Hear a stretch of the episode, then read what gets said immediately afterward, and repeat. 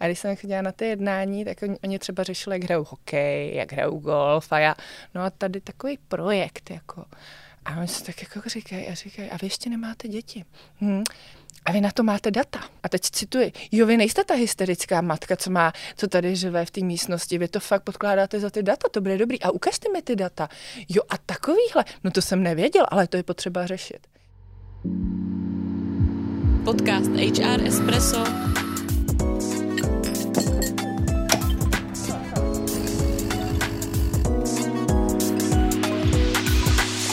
Vaše pravidelná dávka informací ze světa personalistiky. Ahoj, tady Andrea a Tereza, posloucháte HR Espresso, podcast zabývající se tématikou zaměstnanců a vším, co s nimi souvisí. A dnešním hostem je Andrea Bohačíková, zakladatelka platformy Martr, která má za cíl propojovat rodiče a firmy tak, aby rodičovská nebyla brzdou ani pro jednu skupinu. Andreo, vítejte ve studiu. Děkuji holky za pozvání. Tak Andreo, mohla bys nám v krátkosti představit, co v Martr vlastně vůbec děláte? Martr pomáháme sladit rodinný život s kariérou dle potřeb každého rodiče, aby, jak jste to řekli, rodičovská nebyla brzda, když to nechce firma, když to nechce rodič. A my plně respektujeme a reflektujeme, že každý rodič to má jinak. Takže pomáháme s návratem zpátky do práce, s nalezením té nové práce nebo návratem do té stávající, osobním růstem, osobním rozvojem v nějaký obecný rovině, aby se rodiče nestratili, nezešíleli nebo se naopak našli a také se začátky a rozvojem vlastního podnikání, protože to může být ta cesta. Děláme to přesně podle té mantry, rodičovská není brzda, když nechcete, ale my to podle ní neděláme. My jenom, jakože to říkáme, my podle ní sami žijeme, o čem se asi taky budeme později bavit. No a aby se to dobře vysvětlovalo, ale nám hlavně dobře dělalo, tak máme čtyři divize. První divize to je vzdělávání a rozvoj. Tam najdete veškeré vzdělávací a rozvojové aktivity. Tou divizí nám k dnešku prošlo více jak 3300 účastníků a stále to roste. Poté máme nástroj na potírání vysoké nezaměstnanosti, cílové skupiny, o které se určitě dneska budeme bavit, což jsou matky malých dětí. A to je náš portál na flexibilní pracovní úvazky. Ten už našel více jak nějaké 470-480 míst. No a pak máme, to asi posluchače bude zajímat nejvíc, máme vlastně B2B Enterprise, což je management rodičovský dovolený pro velký zaměstnavatele, jako je Vodafone, Allianz, Albert a další, kdy pomáháme s managementem rodičovský dovolený ve třech rovinách. Ta první, to je něco jako consultant agency, kdy se podíváme, jestli je strategie, jsou procesy, když není, vytvoříme, navrhneme, implementujeme, anebo jenom ty HR věci doplníme. Poté je tady druhá věc, to je ten samotný management. Dost často jsou manažeři ty linioví, žábou na prameni, protože neví, jak na to, protože neví, proč je to důležitý, protože neví, proč by to měli dělat. Nechápou to, nerozumí tomu nebo se ztrácí, tak s tím pomáháme, aby to tak nebylo.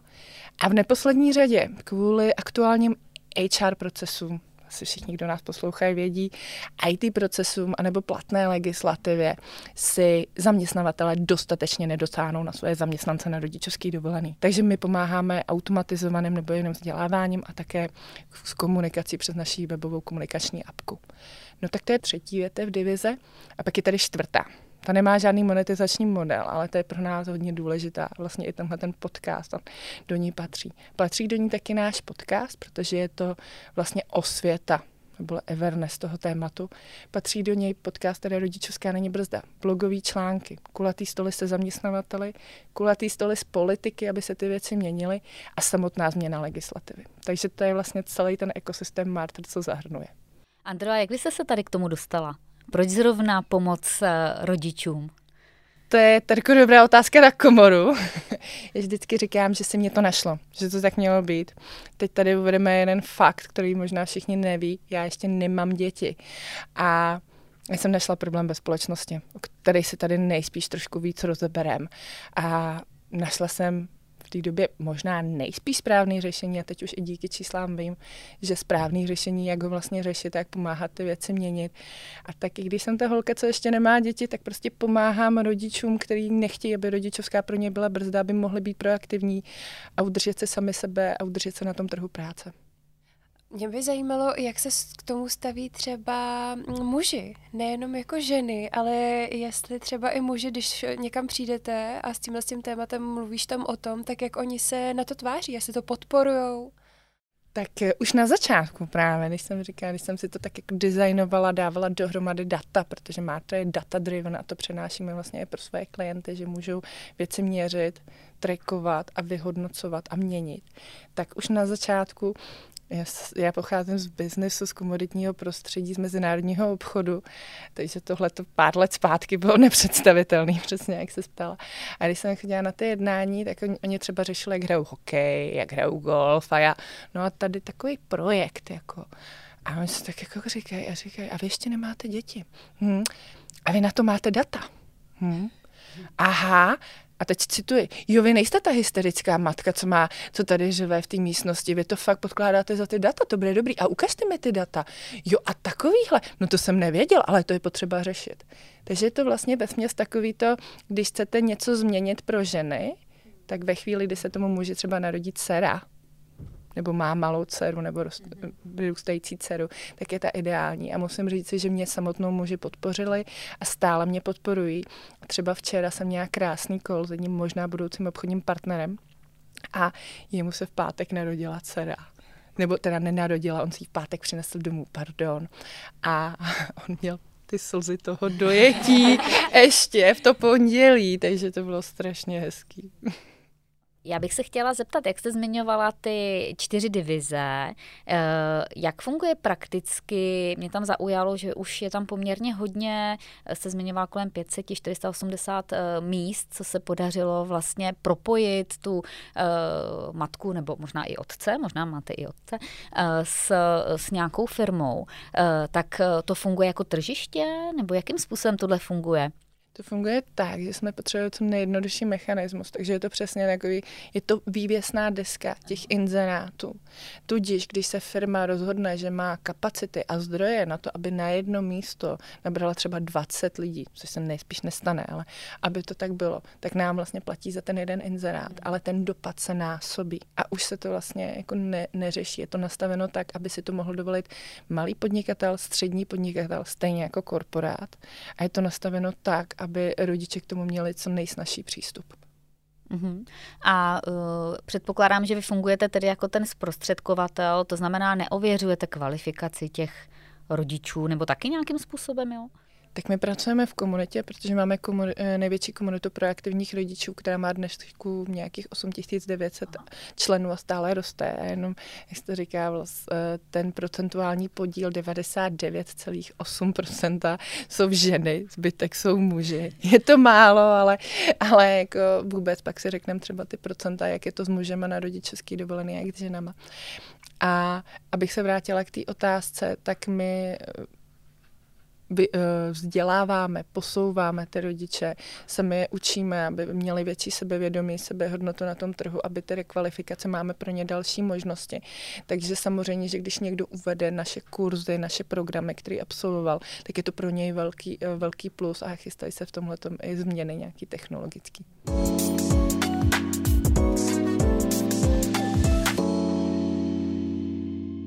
A když se podíváme na to, jak my si tady v Čechách stojíme to, v té oblasti propojování rodičů, zejména teda asi jako maminek, ale asi maminek i tatínků, jak my si stojíme v Čechách v porovnání se zbytkem asi Evropy? Tak a jdeme na data. Takže jdeme na data, které jsou za mě strašně důležité a myslím si, že i pro naše posluchače. Eh, nepodíváme se na maminky a tatínky, protože nevydestilujeme, ale podíváme se na věc, která je nezbytná pro rodiče. A nezbytná je nabídka částečných úvazků. Ta nabídka částečných úvazků je vlastně tristní. Když si vezmeme, že v předešlém roce v roce 2021 jsme měli 5,7% částečných úvazků. A v roce minulém jsme měli 6,1% částečných úvazků. Tak a podíváme se na ten růst. Ten růst je pro nás strašně důležitý, aby jsme vysledovali nějaký trend. Česká republika, vyspělá země, s technologicky rostoucími firmami. Žádná celá 4% za rok. Jo. A ještě důležitá informace, kterou bych tady chtěla říci. Nejsou to takový ty čistý částečný úvazky. To je tak jedna pětina jsou tam DPčka, DPPK a tyhle ty mm, záležitosti. Mm, mm. Průměru v České republice vlastně pracuje na částečný úvazek 9 až 10% žen. V Holandsku je to například 40. Jo, tak to jsou částečné úvazky. Další must have věc, kterou rodiče požadují, a když třeba na našem inzertním portálu je 100% home office, nebo vůbec home office, tak ta nabídka, že to splnění ty další kritéria, tak letí opravdu rychle, třeba i za půl hodiny je pryč. Tak eh, nabídka home office v roce 2021, protože to bylo to postcovidové šílenství, byla 40% pozic na home office. No ale my tady máme klesající trend, protože v roce 2022 už to bylo jenom 27%. Ale jako ta poptávka tady pořád roste a na druhou stranu Češi už home office neberou jako nějaký benefit, že dáváte prostě dáreček, že je to něco navíc.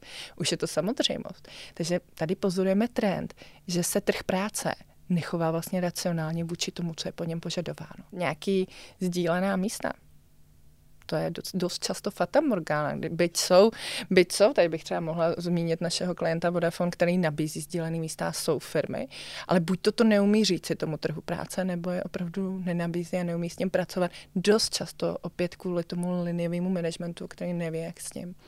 Takže to jsou, to jsou ta čísla, které tady máme. Proč bychom se měli zabývat tou flexibilitou práce?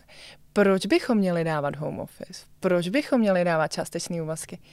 Protože my nemáme jenom energetickou krizi a válku na Ukrajině. My máme krizi pracovního trhu. Nám chybí více jak 330 tisíc v kvalifikované pracovní síly. A já dost často dostávám, no jo, Andreo, IT. Říkám, ne, ne, ne, ne, ne. IT pozice, to je jenom 10 až 11% Zbytek jsou pozice, které nejspíš naši posluchači nabírají denodenně. No jo, ale kde brát?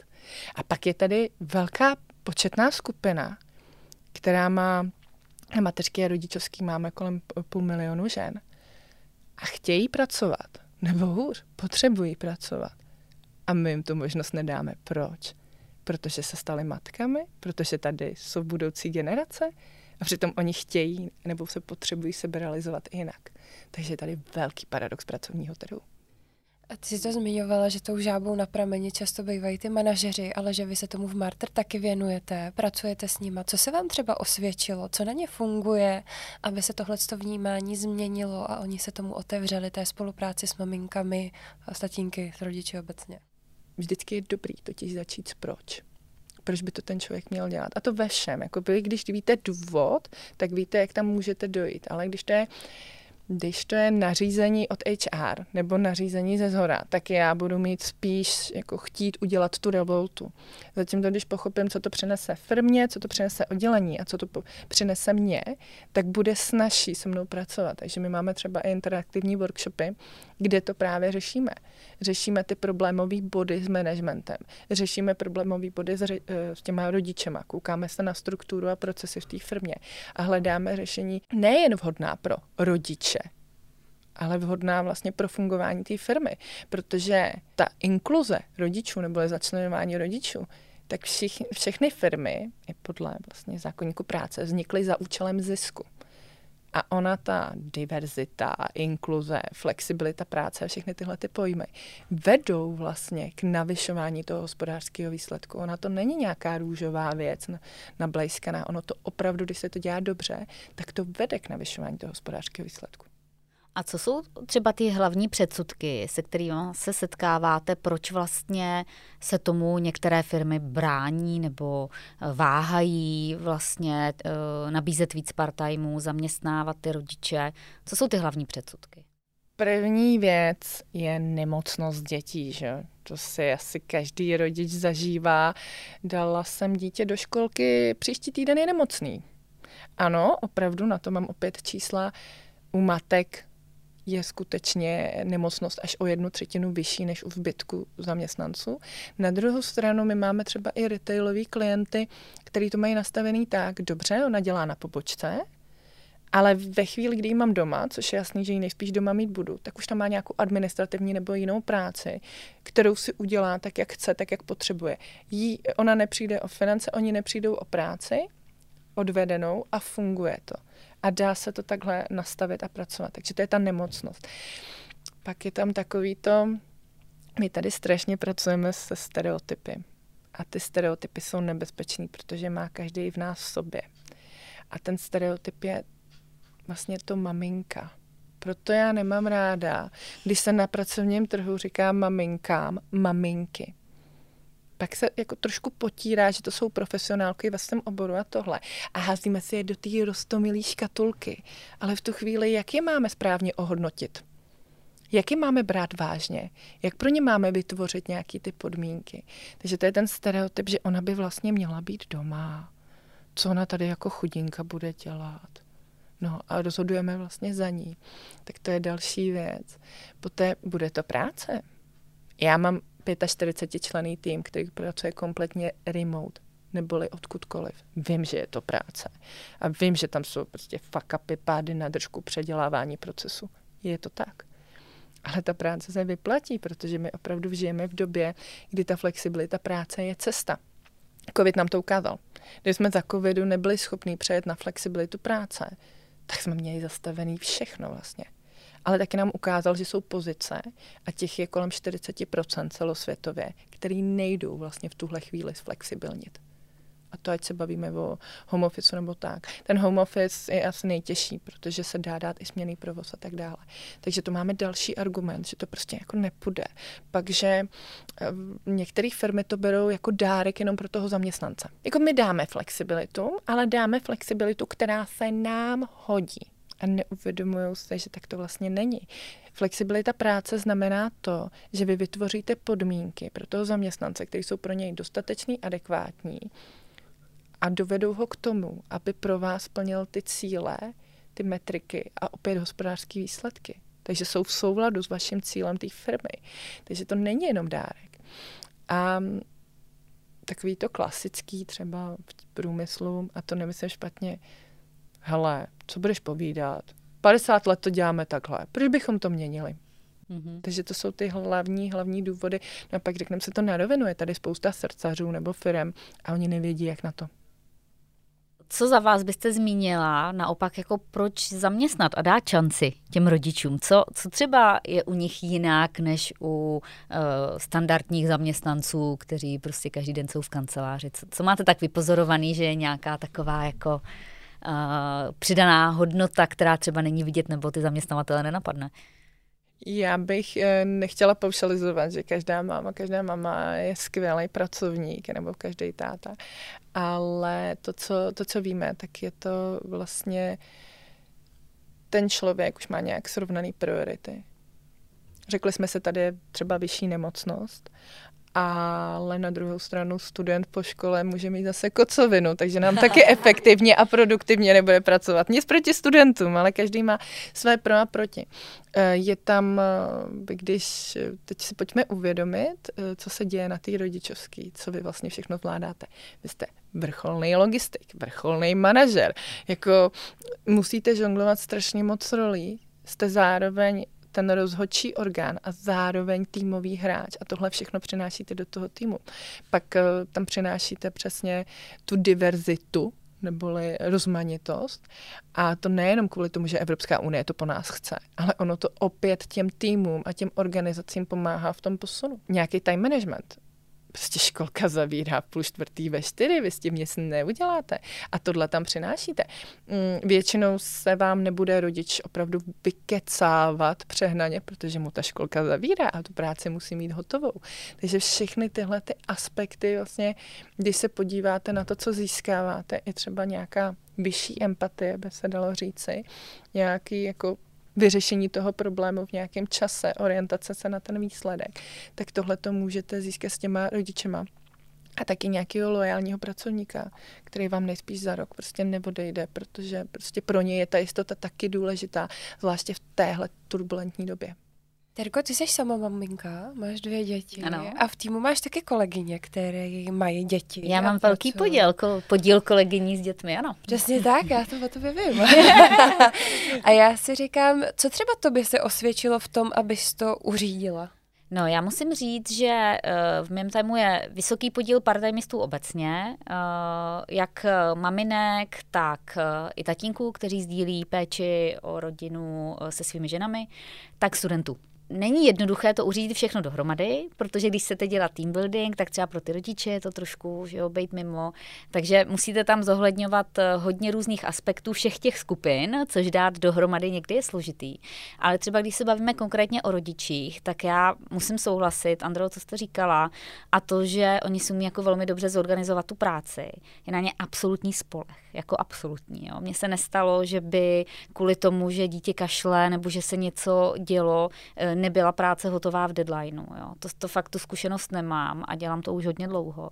Takže za mě je tam opravdu jako vysoká lojalita, vysoká zodpovědnost a velice dobré manažerské dovednosti. Takže jako potvrzuju z praxe, co jste říkala úplně.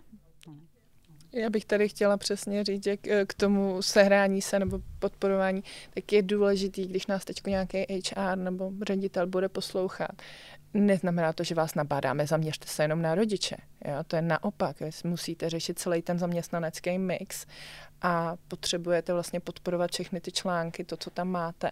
Ale na tu prorodinnou politiku byste neměli zapomínat, protože ta prorodinná politika se bude týkat i těch studentů, co tam teď máte, nebo těch mladých.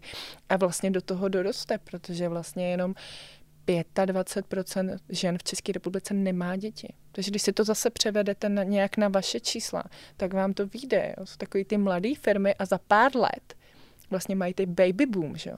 A pak to jede ta vlna. Takže je to pro vás důležitý téma, ale neměli byste se věnovat jenom jemu, ale dát ho do nějaké komplexní strategie.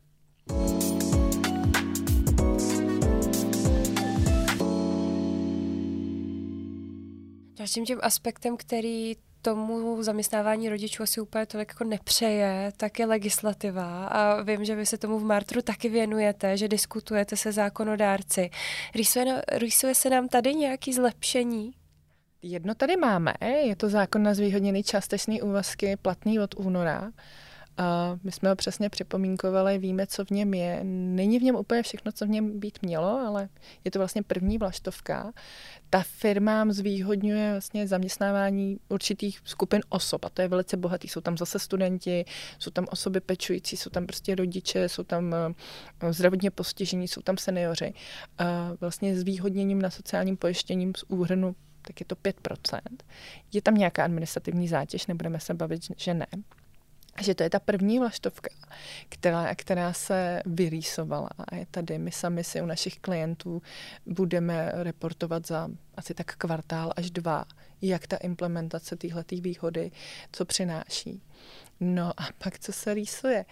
Prorodinná politika je průřezová politika, to je potřeba říci. To znamená, že když si má vlastně na starost jedno ministerstvo, tak se dotýká těch dalších. Můžeme pozorovat to tady bylo. Třeba za mě byl úplně skvělý návrh na vlastně mm, sousedský hlídání. Protože sousedský hlídání to byla věc, kdy vlastně žádná žena, která by ho využívala, by nevypadla z trhu práce. Protože ty třeba, dejme tomu, že máme čtyři mámy. Jedna u sebe doma by udělala tu domácí školku, a tři by mohly jít pracovat. Ale ani ta, co by udělala tu školku, když by to měla jako placený zaměstnání, by nepřišla o příjem a hlavně by nepřišla o výpočet na důchod. Což je věc, ke které já bych ráda přešla.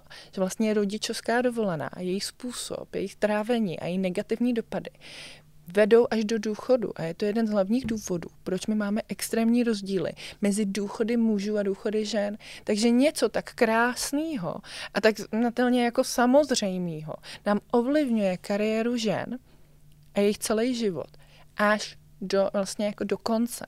A tady řeknu jeden fakt, který muži neradi slyší, ale oni se nám v průměru o 7 až 10 let dožívají méně. A my máme méně peněz. Mně to přijde absurdní. Ono s tím souvisí i, že ženy obecně mají nižší platy, ať už tedy jsou uh, rodičkami nebo nejsou a to samozřejmě je taky problém, který v České republice docela rezonuje a měl by se řešit. Rodičovská dovolená to ještě násobí. Vlastně každý dítě k tomu ještě přidává, protože je tam ten, a nevy, není to jako nevyrovná se to právě, že se to nevyrovná až do toho odchodu Jo, takže v tu chvíli ano, je tady zatížení pay gap, který a tady bych ráda řekla jednu věc. Ono to vypadá, že nám pay gap klesá. On nám jako fakt ten obecný pay gap klesá, ale jsou obory, kde nám stoupá. Takže je nebezpečný vlastně bavit se o tom, že teď ho máme kolem 15-16% oproti 22 a brát to jako úspěch, protože ono to není tak růžový.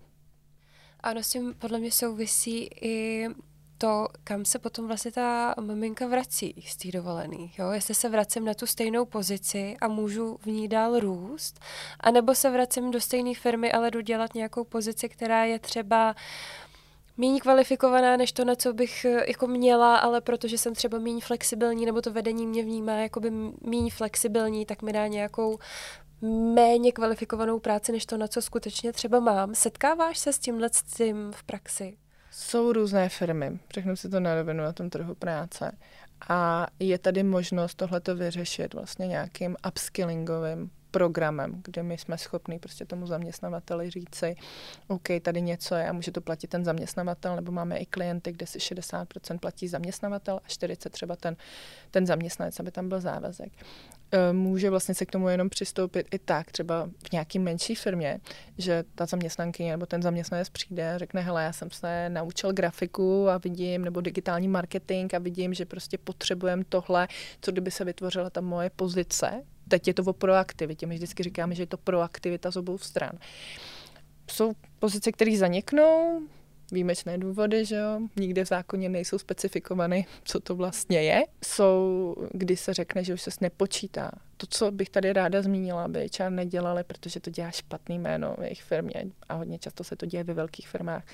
Máma neví do posledního dne, jak a kam vlastně nastupuje protože vy můžete dát vlastně na jakoukoliv pobočku. Nikdy v zákoně není psaný, že když ona je z Ostravy, tak musí na pobočku do Ostravy.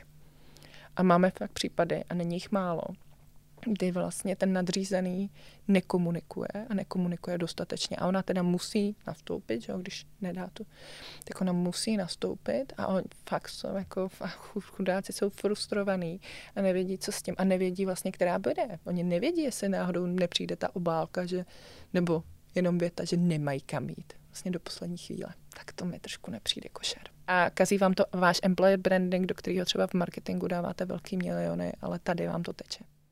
Mm-hmm.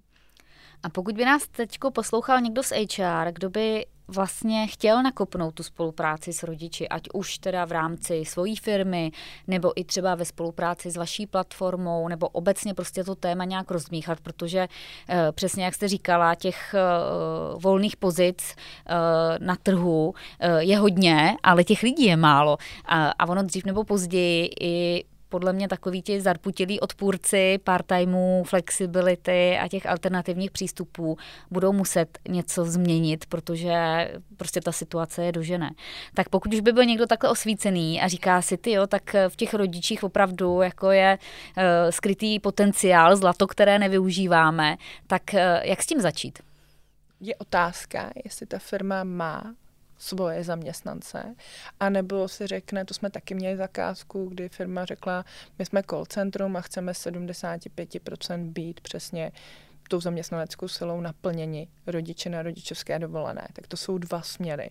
Přesně, buď to akviziční strategie, jak tuhle tu skupinu oslovit a tak dále, takže tady jsme dělali takhle velký projekt. A nebo mám nějaký rodiče. Tak v jakém stavu mám ty rodiče? Jakou mám fluktuaci? Tím bych začala úplně. Vracej se mi, nevracej se mi. Proč se mi nevracej?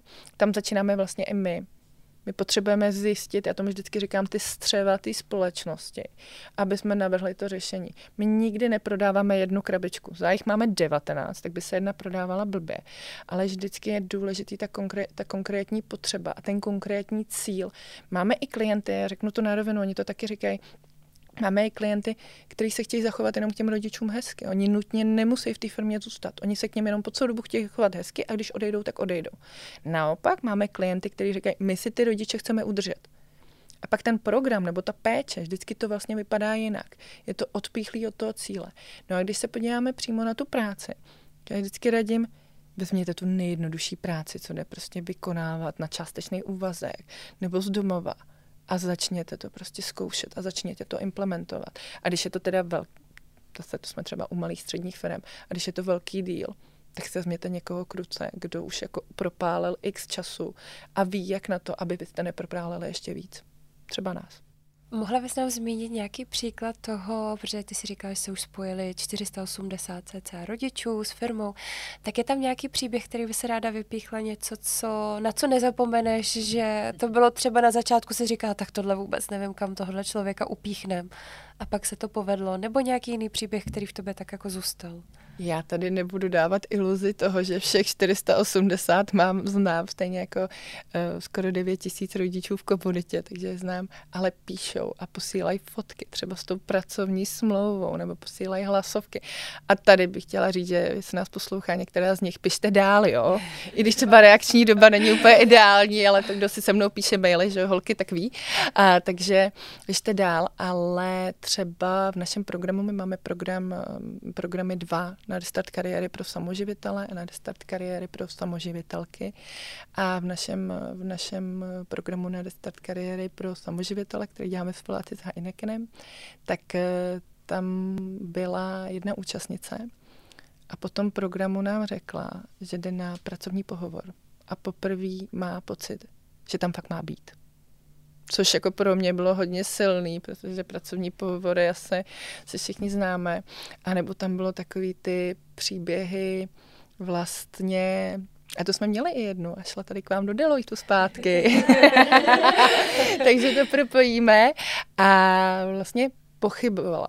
Jo, už byla v nějakém druhém kole a najednou přišlo takový to, a není ještě moc malý a zvládne to a tamhle to a mám na to. A bylo to vlastně ta sebedůvěra. My jsme tady nemluvili o úpadku sebedůvěry vlastní, protože máme nejdelší rodičovskou na světě, že jo.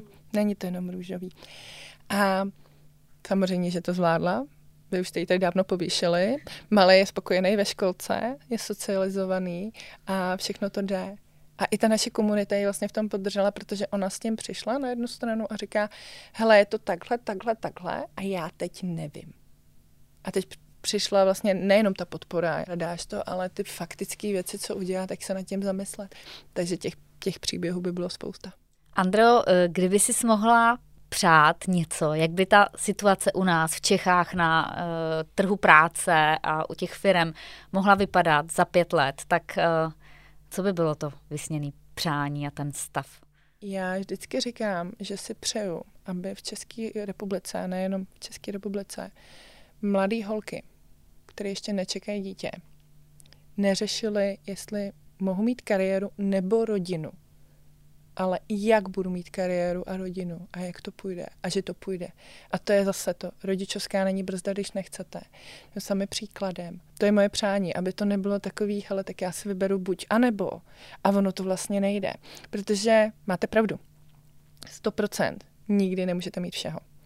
Ale vy si těch 100% můžete přerámovat, každý těch 100%, dát to dohromady a díky tomu 100% získáte znova.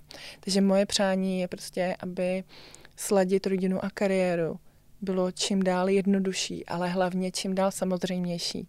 A v tomhle se mi líbí přístup Nového Zélandu. My všichni máme work-life balance. Ale když něco balancujete, tak vlastně jako chvilku jste tady, chvilku jste tady. Na Novém Zélandu mají work-life integrity.